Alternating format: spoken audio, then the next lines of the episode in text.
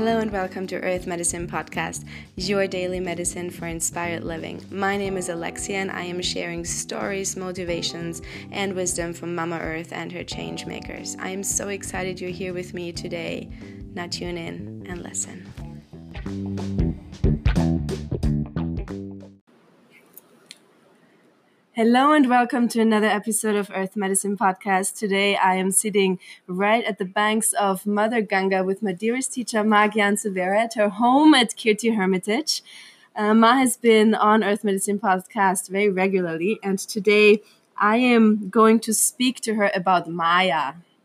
Maya Devi, or the great goddess, right? Can you call her goddess? Goddess of uh, illusion or also magic as it's often described in the in the text i believe um, welcome ma first of all hello alexia and hello to all your audience beautiful audience yeah, we feel very blessed to have you. I'm to dive right into this topic with an opening question about Maya um, herself. So, we say that under the, the spell of the goddess Maya, uh, we, and by we I mean humans, are not really able to see the reality of nature as it is. What is is it, what is the truth behind that? Yeah, the Indian tradition talks about Purush and Prakriti. Damini, it talks about uh, the Shiva and the Shakti. It talks about the masculine and the feminine aspect of creation. So, pure consciousness is like uh, potential energy. And uh, by itself, it cannot create anything unless it transforms some of its energy into motion and, and makes it kinetic. So, the kinetic form of consciousness is what is we call Shakti. And the first attribute of this Shakti, you know, as the process of creation begins uh, between this, uh, uh between these two um, uh, you know Shakti and the Shiva as the process of creation begins, the first manifestation of the kinetic energy is Maya. You know, the first mm-hmm. manifestation, the first avatara, you can say, is Maya, because in the wheel of Maya, everything becomes acceptable and everything becomes recognizable and appears to be true. So mm-hmm. Maya is the first manifestation of Shakti, mm-hmm. and in her spell, the other forms of Shakti, you know, manifest into the various dimensions of uh, creation, and uh, that means, as a part of the creation, every part of the creation, the underlying force is Maya, the first force that uh, captivates uh, the attention of the seer. Mm-hmm. You know, is Maya that means inevitably, whatever you see around you, you will first be in the captivated force of Maya and then be able to recognize other things. So that's really interesting because usually what I often learn is we, we try to find ways to get out of Maya, but the way you described it, it's actually like an honorable way because without Maya, we wouldn't be experiencing the yes, world at all, no? Yes, it's the foundation uh, element of the Devi. The foundation right. element of the Devi. It is on the basis of Maya that the entire creation was created. So it's fundamentally it it touches you first. The moment you see, I mean, the moment your sense of your senses are open to perceiving the universe, the first thing that touches you is Maya. Mm. And, and, so that's why when you come into a stage of awakening, mm-hmm when you are spiritually awakened, you understand the function of the Maya, and that understanding the function of the Maya helps you to transcend the Maya and be able to look at things as it is. So, Maya is really needed for us to awaken because without Maya, we wouldn't be here and we wouldn't grow and we wouldn't evolve as souls, right? So Maya absolutely. is giving us the opportunity to grow yes. beyond the human experience. Yes, and the capability of the of Maya is also something that makes us enjoy the world. All the colors of the universe come from Maya. Mm-hmm. You know, the spectrum of uh, the you know the creative uh, colors are all coming from Maya. But by enjoying the the, the world we have to kind of engage in our senses no a lot of teachings tell us to not engage our senses and enjoy the world to grow beyond? It's like that. When you're in school, what is being taught to us in the kindergarten is different from what is being taught to us in grade 10. In the kindergarten, they tell you not to forget your eraser, and in class 10, they say you're not going to touch the eraser. You know, so they're two contradicting things because the uh, the player's capacity is different. So there are different teachings for the unevolved, and there are different teachings for the evolved you know so transcending maya is something that uh, on the soul's completion journey as the soul is Mhm. completing its journey from different manifestations and from different yonis and different uh, beings as it, as it rises from the human to a superhuman form and Mhm. is ready to evolve into a transcendental life it is at that time that you uh, imbibe the teachings and the learnings of um, transcending maya Mhm. or you know piercing through the wheel of maya it is not uh, it, for for everyone else it's important for them to be in the maya otherwise life can be very if, if non-dualistic teaching and advaitic teaching were, was given and could be imbibed by each and every person life can become very depressing. Mhm. you know the colors of maya are important for a lot many people. In fact majority of the people. There are just a few handful of people who can be really sincerely told to pierce the veil of maya for the rest of them it's important for them to be soaked in maya Okay, so in terms of my example, that would mean for a um, person like me who is seeking, you know, for awakening or spiritual um, kind of knowledge to not really renunciate the senses and everything that I experience, but to experience maybe more consciously and then to grow beyond. that's the step first to experience them more consciously Mm. come into a balanced uh, way of life and uh, find your balance and fulcrum at every stage and then eventually uh, when your senses have been trained and the mind has been trained and all the chitta vrittis are silenced and cleansed it is only then that one can exercise uh, you know transcending the maya And how, like, what's the medicine for that? How do you do that? the uh, cle- the cleansing yeah how do you you know um, still the fluctuations of your mind how do you really um, live more consciously with the senses how do you just find balance Patanjali says Kala Nairantaraya Sevito Bhumi. So it's a it's a relentless regular practice life after life. It is not a target that we set on for a, a couple of months or a year. It's just a relentless practice of all the wing, all the limbs of your yoga, um, and also setting up uh, the appropriate way of life uh, balancing, uh, taking into account your likes and dislikes, and becoming more and more conscious and more and more aware of how you are growing over your sensual living. Mhm. You know, day by day, taking control on your diet, taking control more on your physical levels, and on your sensu- sensual indulgence.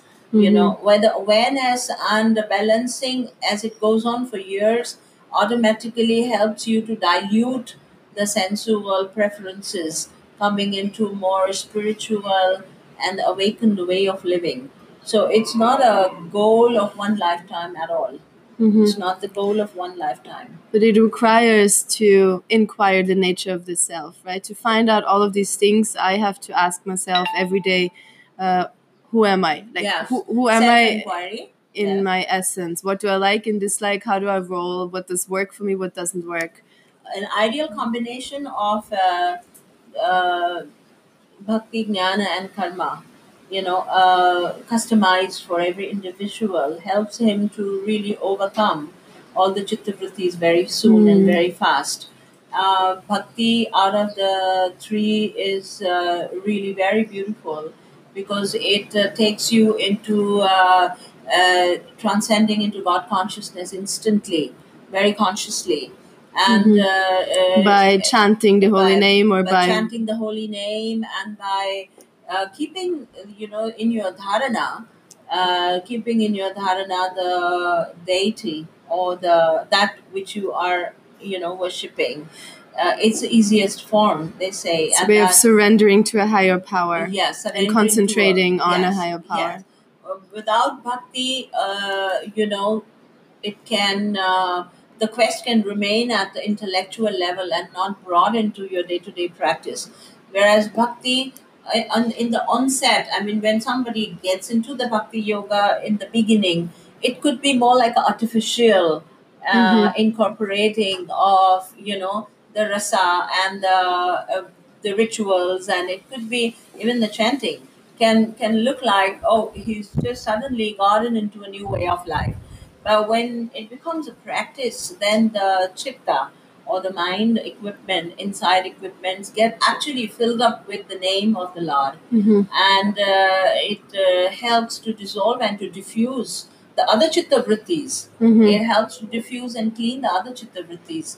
Therefore, bhakti is the easiest. But for people who can't get into bhakti um, and honestly say that we, we just don't feel like it, then jnana and karma yoga are also definitely uh, very beautiful paths. So jnana in terms of uh, studying the nature of the self. Meditation. And- Uh, and one meditation. of the important pillars Mhm. of uh, jnana yoga is meditation, dhyana yoga. Mhm. You know, dhyana and dhyan come together. So if somebody is following the jnana yoga path, then meditation becomes like one of the important aspects of his regular discipline, swadhyay, Mhm. and some form of tapa, including meditation, some form of tapa. So it takes a lot more It discipline. Takes a lot more discipline. Uh-huh. Bhakti is more full of love. That's why it's easier. Right. And right. celebrating the divine, you know, through the day. I mean, Mhm. you're eating, you do, can do bhakti, you can dance, you can chant, you can sing, you can do seva and karma, everything. Bhakti can encompass everything. Mhm. Whereas Jnana Yoga is dry. And But you're a Gnan yogi, ma. I'm so, a Jnana Yoga. I, have, I have my own balance of Jnana Yoga, karma, and bhakti. Right. Uh, but I am truly a bhakta. Mm. So you're saying that everyone needs to find an individual balance of karma yoga, bhakti yoga, jnana yoga in their life to overcome, in a way, the limitations of the mind, Yes. which keep us in Maya. yes. No, because it's it's about the mind in the end. No, about the mind keeps us encaged. Absolutely, yes. Absolutely, yes. The mind is the biggest culprit, and the mind is the biggest instrument. You know, it's with the mind that we function. It's with the mind that we get deluded.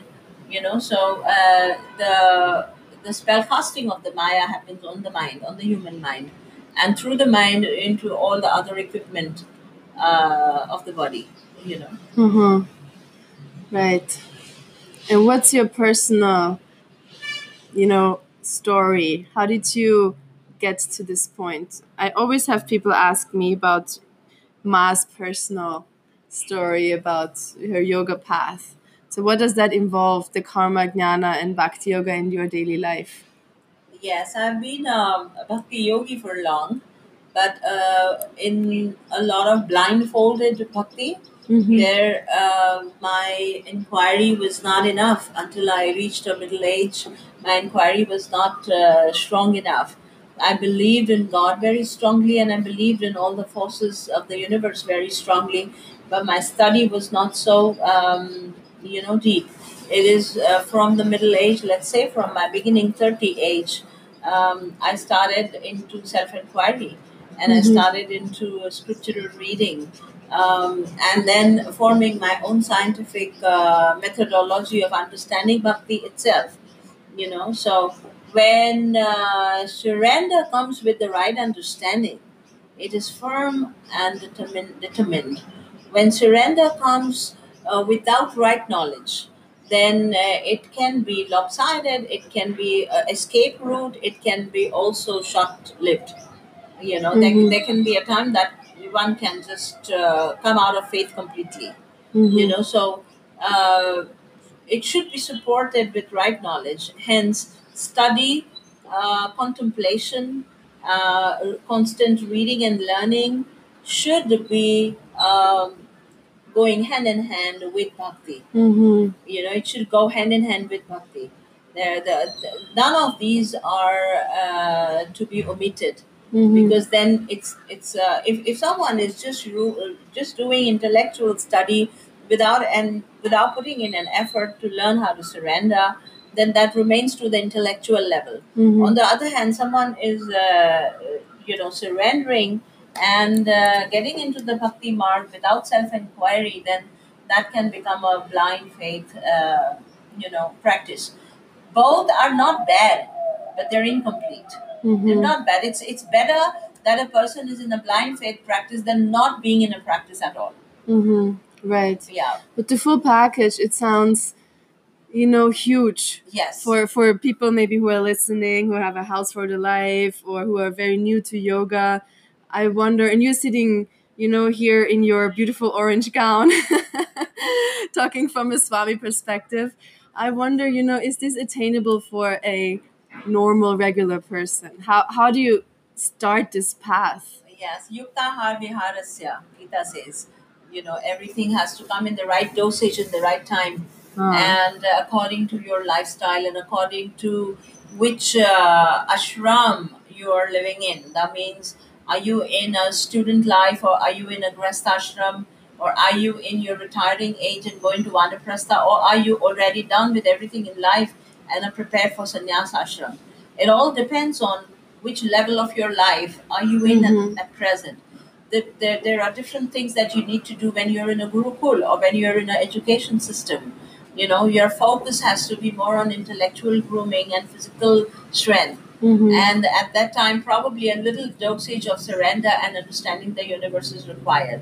When you come into Grahast Ashram, you have to understand the working of the Maya so that you're able to maneuver through your relationships very beautifully and are able to take obligations to the topmost priority and take your worldly living in the topmost priority you know and then when you come into vanaprastha which is the later middle age you know when it's time that your children have grown up and you, they are settling down and it's time for you to wean away from the attachments of the Mhm. children uh, that's what we call vanaprasthashram that's when we recommend that okay go into isolation and contemplate on the true nature of Mhm. yourself that is the time when the dosage of spirituality should be heavy Mhm. and withdrawal from the Maya, you know, should begin.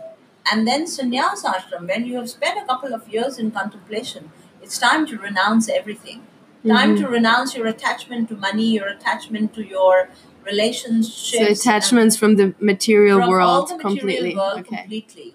And so, in one lifetime, the Indian tradition recommends everyone to be a sannyasi towards the end of the life. Wow. Yeah. And so the, basically the only thing you need is to stay curious, no? And and Yes, trust that you will be guided through Yeah. different stages of your life. And what we want to experience is just peace and knowing more about the universe and the nature of the self. No, what does what does it give us or what do we what do we get from transcending Maya? Yes. What do we get? By transcending Maya with with your, your young seekers, as I see the so many of them coming from the West. You're young seekers, Hmm. you know, um, in in your in your youth and in your middle age, and um, here the use of transcendence of Maya is only to be able to optimize your energy system Mhm. and not let it become prey to anything that you may fancy as in terms of career or relationship or Mhm. um, you know money goals So so you you're able to handle it all mhm. that's the only role of piercing through the maya So basically, understanding that the material world is is an illusion, or it's just here to help us understand that we are more than that, or that if- we are a soul, or that we are we have something eternal inside of us. What is the, the thing that we want to grasp? the hunger the hunger which is also a part of maya Mm-hmm. that we all of us have you know as human beings to grow to earn to be rich to be well known to be accepted to be loved to be appreciated and to spread out and to own things you know this is all uh, the nourishment given to us by maya now when you start recognizing maya the hunger comes in control first of all. You know so if you would still pursue any of these goals they would be to enjoy the world and to probably create so much of harmony here. Um, it, it is like you divert all your goals from self-centric point to a divine-centric point. hmm So you trust that everything that happens has a reason, or you're you're more peaceful with whatever happens in your life. You're not so dramatic, probably. Of course, of course, of course. You take everything. You take everything as it comes, and you're okay with whatever is happening. You know, Mhm. when you are when you learn transcendence, when you learn transcendence, and when you learn to uh, flip the page of Maya, you learn how to look at things directly, and yet be on a path of uh, whatever worldly pursuance you are on. You know, Mhm. it does piercing the, the the wheel of Maya does not mean that you no longer become operational in the world. Mhm. It does not mean that you you would be functional and operational, but you would do with great awareness. And it is normally it normally happens that people who pierce through the wheel of Maya, they divert their goals to the divine centric field. Mhm. That means they earn, they use the money for the good of all, or you know, they go build up uh, places of learning and spreading knowledge. Um, they celebrate, they celebrate for the divine. They dance, they dance for the divine. They cook, they Mhm. cook for the prasada. You know, it, it automatically, from self-centric point of view to the divine-centric point of view, Mhm. life takes a twist. Mhm. That's the that's the biggest blessing of transcending. And is this also the moment when divine guidance Comes, comes into our life Yeah, more? yeah, it because comes to you we, more and more. okay. You would attract your you would attract satsang. You would Mhm. attract satsangis and you would attract people who are in inquiry, and you would uh, you know uh, easily get access to all the guidance. You meet the right kind of people, right kind of mentors, and li- right kind of books come in your life, and you get addresses that that open up doors to so much more learning hmm automatically. Wow. That's a, a beautiful, beautiful story about Maya Devi. Um, so maybe to to finish this little talk about the goddess, what is the the purest or one basic medicine you can give to the listeners to start the process of maybe self inquiry or one thing that you think that could help people who listen to understand Maya? Well, first and foremost thing, I think that there should be a deep reverence for this entire creation. Mm, We have, uh, as a soul, we have an opportunity to live in a human body and be a part of whole drama. Be a Mhm. part of. Uh, it's like you know the excitement that the child gets in school when he's chosen to play a drama.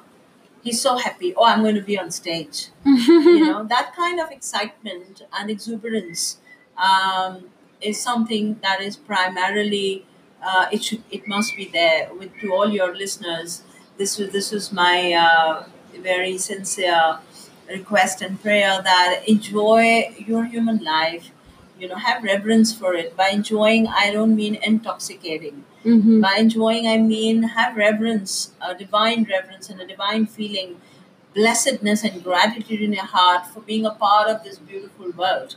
Number one, appreciate, honor your human life, and appreciate human your human life uh, means make the best use of it Mhm. by not only grooming yourself, educating yourself in the best possible way, but also inspiring others. You know to live a very lovely and a very healthy way of life not to waste this beautiful human life into any kind of intoxication and substance, not to waste this human life into sadness at all, and not to waste this human life into uh, bothering about petty, um, mundane things that are not deserving of human beings.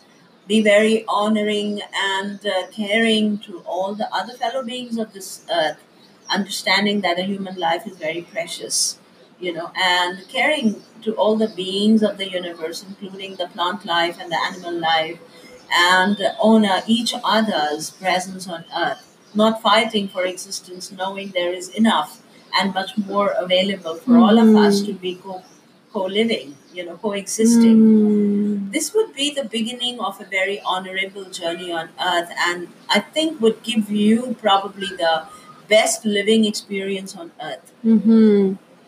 And also the biggest growth, The no? biggest growth, possibility of growth, yes. Mm-hmm. Wow. Thank you, Ma. I think this was a very beautiful uh, talk and description about Maya. I feel like I got to know um, more about it.